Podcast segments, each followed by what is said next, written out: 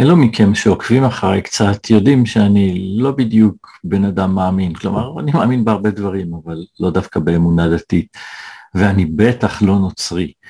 אבל כשהייתי צעיר קראתי מתישהו את הברית החדשה, ככה באיזשהו שלב בחיים החלטתי שאם יש כל כך הרבה אנשים בעולם שמאמינים בזה וזה חלק חשוב מהחיים שלהם, אולי שווה לדעת מה כתוב שם. אה, לא יכול להמליץ על זה כחומר קריאה מלהיב במיוחד, אה, לא מצטער שעשיתי את זה, אבל במשך השנים התברר לי שרוב הנוצרים בעולם לא קראו את הברית החדשה אף פעם, הם שומעים דרשות בכנסייה ביום ראשון, במידה שהם הלכו, הם למדו פעם משהו פה שם, אה, רובם לא באמת קראו את הספר הזה עד הסוף, כמו שרוב היהודים אגב לא באמת קראו את כל התנ"ך. ונתן לי יתרון מסוים באיזשהן תקופות שבהן עדיין אה, חשבתי שיש טעם לנהל איזשהם דיונים או שיחות בנושא דת, אז זה נתן לי איזשהו יתרון הידיעה הזאת. עכשיו, בתנ"ך יש הרבה מאוד משפטים מעולים לציטוט, ויש כמה וכמה לא רעים בכלל, גם בברית החדשה. נזכרתי באחד מהם כשהשכב, כשהקשבתי לאחרונה לשיר של אומן בשם לותר גרופבנור, אני אשמיע לכם את זה עכשיו, בואו נשמע אותו פה. שמתי אותו כבר מוכן, בואו נשמע קטע קצר מזה.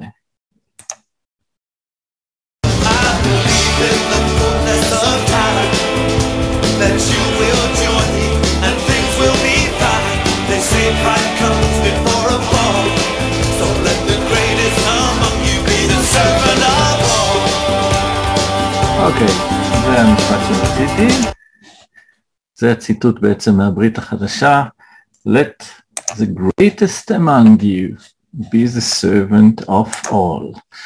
בואו שיהיה הגדול מביניכם המשרת של כולם. כי כל העושה עצמו גדול יושפל, וכל המשפיל עצמו יעשה גדול. זה הציטוט המלא. איך זה מתקשר לזוגיות? על כך, בפרק הזה של אהבה בפשטות, מתחילים עכשיו.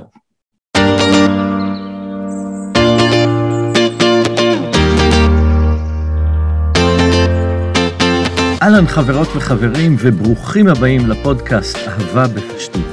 אני שמעיה, מחבר הספר אהבה בפשטות, הרגלים מעשיים ליצירת חיי אהבה מושלמים. ואני כאן כדי לשתף אתכם באובססיה שלי. לחיות את הזוגיות הכי אוהבת, הכי מתגמלת, הכי מאושרת שאפשר. בפודקאסט הזה נדבר על זוגיות ואהבה, ונראה איך כל אחד ואחד מכם, כן, כן, גם את, גם אתה, יכולים להגיע לאושר ולשמור עליו. דרך בחירות יומיומיות פשוטות מהסוג שכולנו עושים כל הזמן.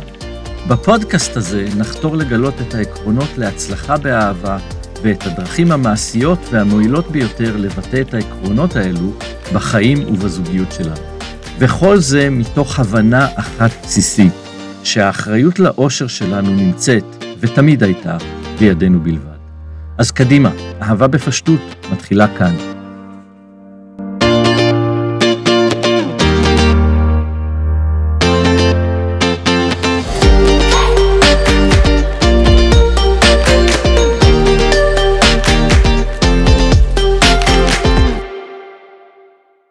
אוקיי, okay, אז היום אני רוצה לדבר על שירות בזוגיות. שירות, לא הקרבה. אני לא אוהב הקרבה, אלא בשירות העצמי. אני לא חושב שלהקריב את עצמך לטובת מישהו אחר או משהו אחר זה דבר טוב, נאצל או מועיל.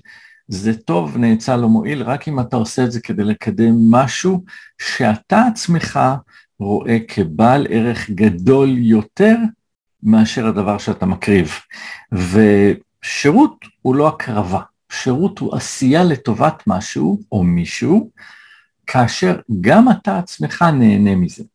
איך אפשר ליהנות משירות? אם אתם עובדים בשירות מישהו, אם אתם שכירים של מישהו, אם אתם, יש לכם עסק שמשרת לקוחות כלשהם, השירות עומד בבסיס התגמול שאתם מקבלים. הכסף, הערכה, הקידום, החופש הכלכלי והביטחון שזה נותן לכם וכל היתר. זאת אומרת, השירות הוא זה שמאפשר לכם להשיג את מה שאתם רוצים.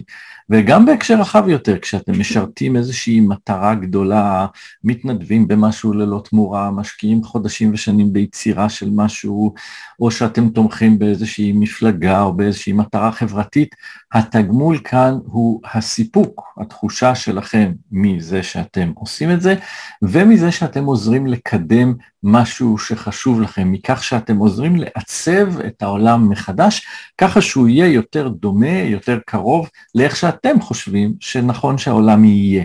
זאת אומרת, השירות פה הוא לא הקרבה, השירות הוא עשייה, שאומנם ברובד העליון שלה, השטחי, היא מיועדת עבור מישהו אחר, אבל ביסוד שלה יש תועלת עצמית כלשהי. אתם עושים את זה כי בסופו של דבר זה אמור לייצר עבורכם איזושהי מציאות שאתם רוצים בה. אז מה זה שירות בזוגיות? אם אנחנו רוצים לענות על זה, אנחנו קודם כל צריכים לחשוב על מה המציאות שהשירות הזאת אמור ליצור, איזו מציאות אתם רוצים בזוגיות שלכם. עכשיו, סוג ואופי השירות שאתם תבחרו בו, נובע באופן ישיר מסוג המציאות שאתם מחפשים לעצמכם. למשל, יש דגם אפשרי אחד של זוגיות, שבו אתם אלה שמשרתים אותם, אתם לא נותנים שום שירות. מציאות החלומית הזאת שאתם מחפשים בכזה מצב, זה לשבת בכיסא, בכיסא, בכורסה שלכם, עם כוס קפה ביד, או מה שזה לא יהיה שאתם אוהבים לשתות, ואתם לא צריכים להזיז אצבע. יהיה מי שינקה, יהיה מי שיסדר, יהיה מי שידאג לאוכל על השולחן, יהיה מי שידאג לשטוף את הכלים, אחר כך להחליף את המצעים במיטה. כנראה גם תרצו שמישהו אחר יטפל בכל מיני דברים לא נעימים, כמו אה, לדבר עם המורה של הילד על זה שהוא שוב נהדר בלי הצדקה מכמה שיעורים, או ללכת לריב עם המוסכניק שהתיקון היקר ששילמתם בשבילו בשבוע שעבר לא פתר את הבעיה. אתם לא צריכים לעשות את כל זה, אתם רק צריכים להגיד מילה, מבט, הכל נעשה עבורכם, כולם תמיד עושים עבורכם, אתם תמיד במרכז העניינים ומרכז החשיבות, ו... לא צריכים לעשות שום דבר כדי להרוויח את תשומת הלב ואת כל העשייה הזאת. עצם הקיום שלכם בעולם אוטומטית מקנה לכם את כל הטוב הזה, את הזכות המלאה הטבעית לכל הטוב הזה. ומכיוון אגב שאתם לא חייבים לעשות שום דבר, אוטומטית אתם גם מוגנים מפני אחריות לכל דבר שהוא, או מפני איזושהי האשמה בכישלון כלשהו, כי אתם לא עושים שום דבר, זה תמיד קשור לאחרים, לאלה שעשו. עכשיו יש אנשים שהמציאות הזאת נשמעת להם פשוט נפלא, התגשמות החלום. יש שם מקצועי לאנשים האלה, זה נקרא נרקיסיסטים, אוקיי? זה אנשים שבעצם עמוק בפנים, התפיסה שלהם את עצמם היא של חסרי ערך אמיתי. אה, זה, זה האמת, בפנים הם ריקים, הם חלולים, הם, הם לא מאמינים שהם שווים משהו, והדרך היחידה שלהם להרגיש בעלי ערך זה לקבל מהסביבה איזשהו משוב חיובי ש... אומר כאילו שאתם, יש לכם ערך. והם כל כך נואשים למלא את החסר הזה שבתוכם, שהם פשוט, הם תובעים מהסביבה כל הזמן 100% תשומת לב, 100% הסכמה, 100% שירות, כי זה הדבר היחיד שמגן עליהם בפני הצורך להתמודד עם האמת הפנימית הכואבת הזאת שלהם. עכשיו, מי שאי פעם מצא את עצמו בזוגיות עם אדם כזה, אני מקווה בשבילכם שלא, מי שזה קרה לו, יודע שאין שום דרך בעולם להשביע את רצונו של אדם כזה. שום דבר לעולם לא יהיה מספיק לנרקיסיסט, שום דבר לעולם לא יהיה טוב. אה, כל סירוב קטן, כל אי הסכמה קטנה זה ישר פיצוץ, מריבה, התרחקות, עונש פסיכולוגי או עונש מעשי, אה, הרבה פעמים אנשים אלימים, אה, הם סוג של נרקיסיסטים כאלה, בני זוג אלימים הם לפעמים כאלה. בכל מקרה, נרקיסיסטים זה לא אנשים שצריכים להיות בזוגיות. מה שהם רוצים זה לא תוצאה של שירות ששווה לדבר עליה. אז בואו נניח את הדגם הזה בצד. בואו נדבר על דגם קצת יותר אפשרי, דגם שבהחלט קורה. אני קורא לדגם הזה הנהלת החשבונות. מי שמתנהל כך, המציאות שהוא מנסה ליצור בזוגיות שלו, זה הגינות מוחלטת, שוויון, הם רוצים להרגיש שהכל הוגן, שהכל שווה, שחס וחלילה הם לא מנוצלים, שלא לוקחים עליהם סיבוב, שהם לא יוצאים פראיירים, הם רוצים להרגיש שכל מאמץ ונטל מתחלקים שווה בשווה. עכשיו, הגינות היא, היא בהחלט דבר חשוב בסוגיות, גם עשייה הדדית, אבל מנהלי חשבונות לוקחים את זה כמה צעדים רחוק יותר. אצלהם אני אתן, אם גם אתה תיתן. אני אעשה אם גם את תעשי באותה מידה. הם מנהלים את זה בראש שלהם, יש להם שם מערכת כזאת מורכבת ומדוקדקת של הנהלת חשבונות, ש, שחשב שבט זה כלום לעומת זה. כל מעשה, כל בקשה, כל מתנה, מקבלים אוטומטית, מקצים להם איזשהו ערך במאזן הווירטואלי הזה שמנהלים עם העולם, ובמיוחד מול בני הזוג שלהם, והם מתנגדים בעיקרון מכל ציפייה שהם יחרגו מהמאזן לטובת השני. כל סיטואציה שמביאה לזה שיש חריגה מהמאזן הזה באיזושהי מידה משמעותית, מכניסה אותה מיד להתמרמרות, ואם זה נמשך, או אם זה, זה, זה, זה ממש התמרדות. מריבות, לא מוכן, ויכוחים. אצל האנשים האלה זה הולך ככה, אני עשיתי קניות, אתה תעשה כלים. אני סיידתי את החדר, את תתני לי הלילה סקס. אוסף אינסופי של חשבונות קטנים כאלה, והרבה פעמים, ברוב המקרים, הם לא רק קטנים, הם קטנוניים ממש. עכשיו, אפשר לקיים זוגיות עם מנהלי חשבונות. למעשה, אם, נוריד את זה מהאופן המוקצן, מה, מהדוגמה המוקצנת, קיימת, אבל מוקצנת שאני הצגתי פה, יש הרבה אנשים ש, שיש להם בזוגיות הרבה ניהול חשבונות הדדי כזה. ואנחנו היינו אצל ההורים שלך בשבת הזאת, אנחנו הולך להורים שלי בשבת הזאת, ואני לקחתי את הילד עכשיו, אתה תקח את הילד עכשיו, ואני ניקיתי אז אתה תסדר, וכולי וכולי. והצורת תקשורת הזאת היא קיימת אצל הרבה זוגות, אבל יש בדגם הזה הרבה בעיות. בואו נדבר על כמה מהם. אחד, אין שום דרך בעולם להסכים על השווי היחסי של כל פעולה וכל עשייה. ולכן זה מצריך משא ומתן אינסופי כזה של אני עשיתי את זה, אז את תעשי את ההוא, ועכשיו זה תורך, וכולי. זה מעייף, זה מאוד לא רומנטי, זה לא מקדם תקשורת חיובית, אמיתית, ב, ב, בזוגיות. עכשיו, גם לא באמת אפשר לכמת אהבה, אוקיי? אהבה זה לא משהו כמותי, אי אפשר, השאלה היא כאילו, כמה אתה אוהב אותי? אוקיי, זה לא שאלה שאפשר לתת על תשובה מספרית. אמ, ואי אפשר לנהל סביב זה חשבונות. אז מי שעוסק בניהול חשבונות לא באמת מסוגל לעסוק באהבה באותו זמן. וזוגיות כזו שיש בה הרבה מזה, עלולה בהחלט להידרדר, אפילו להידרדר מהר אם עושים את זה יותר מדי, לסוג של שותפות. זה, זה, זה מפסיק להיות זוגיות אוהבת, זה נהיה איזה אנחנו עובדים אמיתים בעסק אה, שנקרא המשפחה, או המשפחה שלנו, הזוגיות שלנו, אנחנו עובדים אמיתים, לא ברור בדיוק מי הבוס, ושנינו מנסים להבטיח שאנחנו מקבלים אה, את אותה משכורת תמורת אותו מאמץ. ו, וזה לא זה, אוקיי? זה לא דגם טוב. עכשיו, שוב, זה קצת מוקצן, אבל זוגות שיש בהם את האלמנט הזה, זה לא חייב להיות כל התקשורת שלהם, אבל במידה שהתקשורת הזאת קיימת, החלק הזה בזוגיות הוא לא טוב. החלק הזה בתקשורת שלהם הוא לא אידיאלי, הוא לא בונה. עכשיו אני רוצה להציע לכם מציאות אחרת. בואו ננסה לשאוף למציאות אחרת. מה דעתכם על מציאות שבה בני הזוג שלכם מאמינים בכם, סומכים עליכם בעיניים עצומות?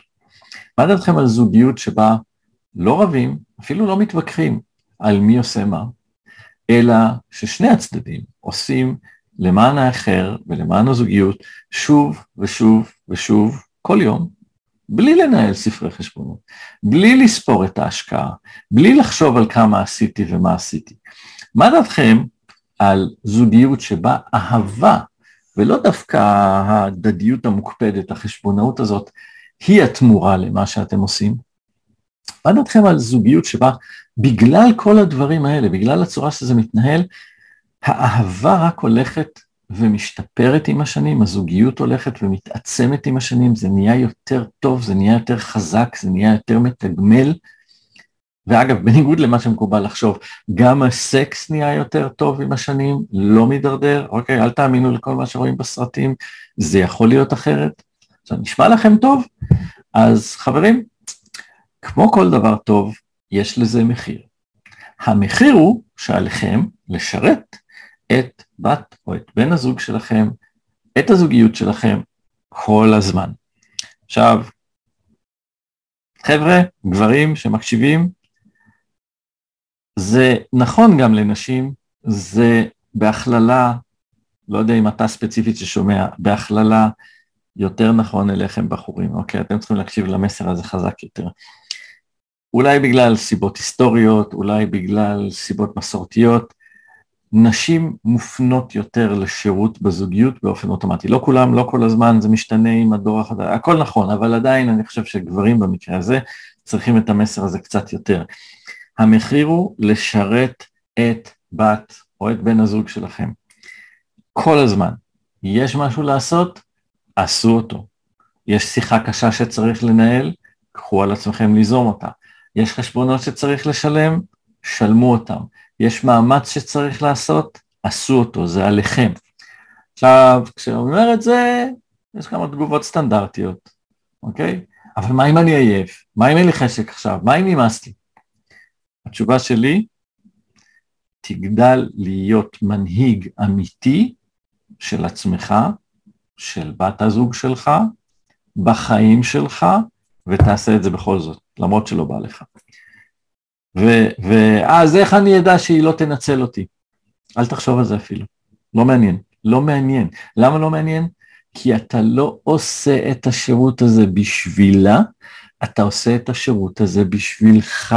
אני מזכיר עוד פעם, המטרה של השירות על פני השטח היא כאילו עבור האחר, מתחת לפני השטח אתה עושה משהו שמופנה לתועלת האישית שלך ברמה עמוקה יותר.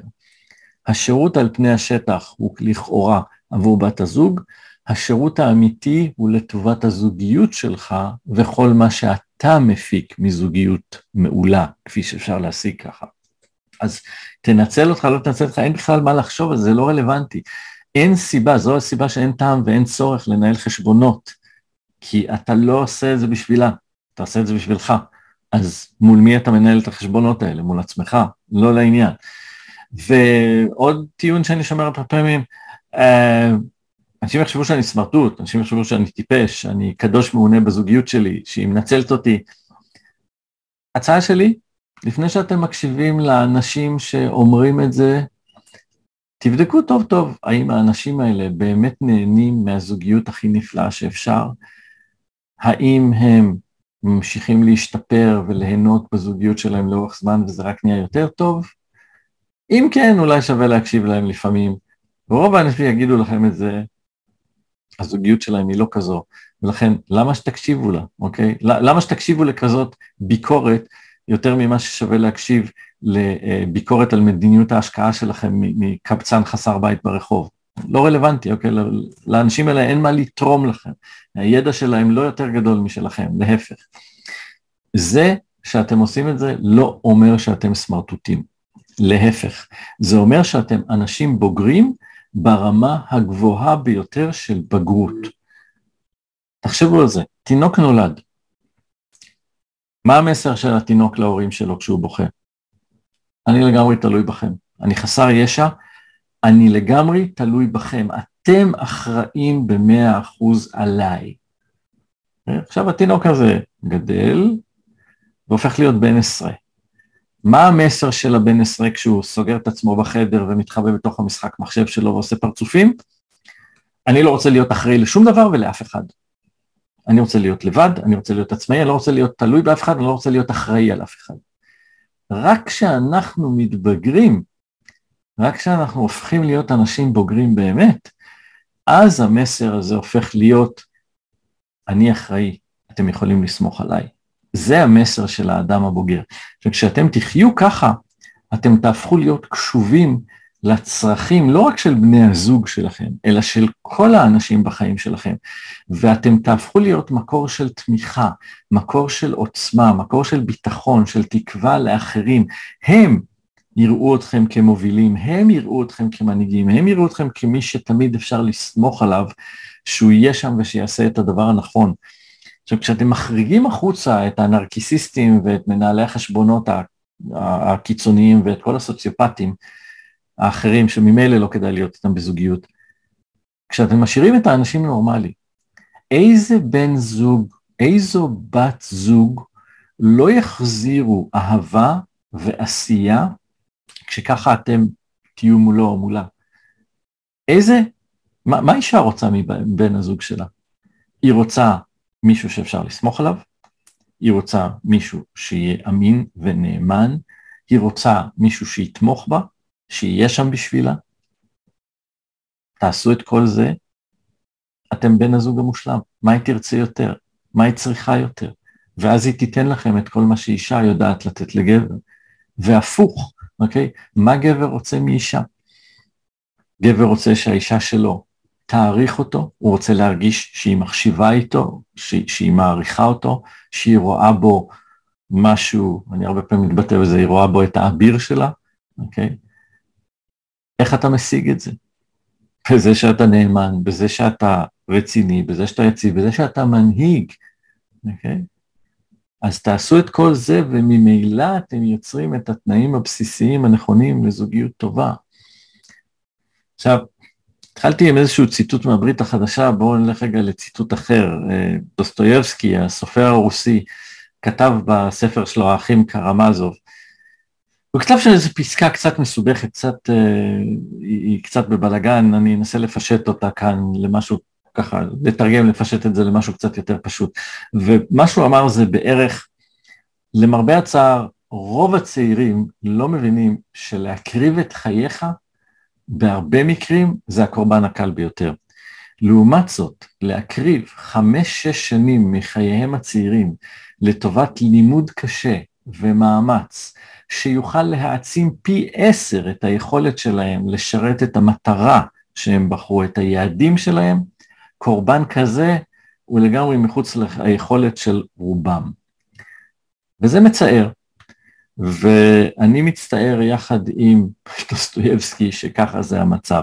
רוב האנשים לא מבינים שלעשות את הדבר הנכון לאורך זמן, את, לפתח את ההרגלים הנכונים לאורך זמן, ובמקרה הזה מה שאני מדבר עליו, לשרת לאורך זמן בזוגיות שלכם, זה מה שיקנה לכם את היכולות, זה מה שייצור עבורכם את הדבר שאתם באמת רוצים.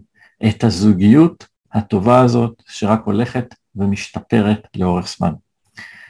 אז אני מציע לכם ללמוד ולהשקיע בלהפוך את עצמכם לנותני השירות המעולים, המושלמים ביותר בזוגיות, ואני חושב שבדיוק כמו בציטוט שאיתו פתחתי, תגלו שזה מה שיהפוך אתכם לגדולים ביותר. בהצלחה ולהתראות בפרק הבא.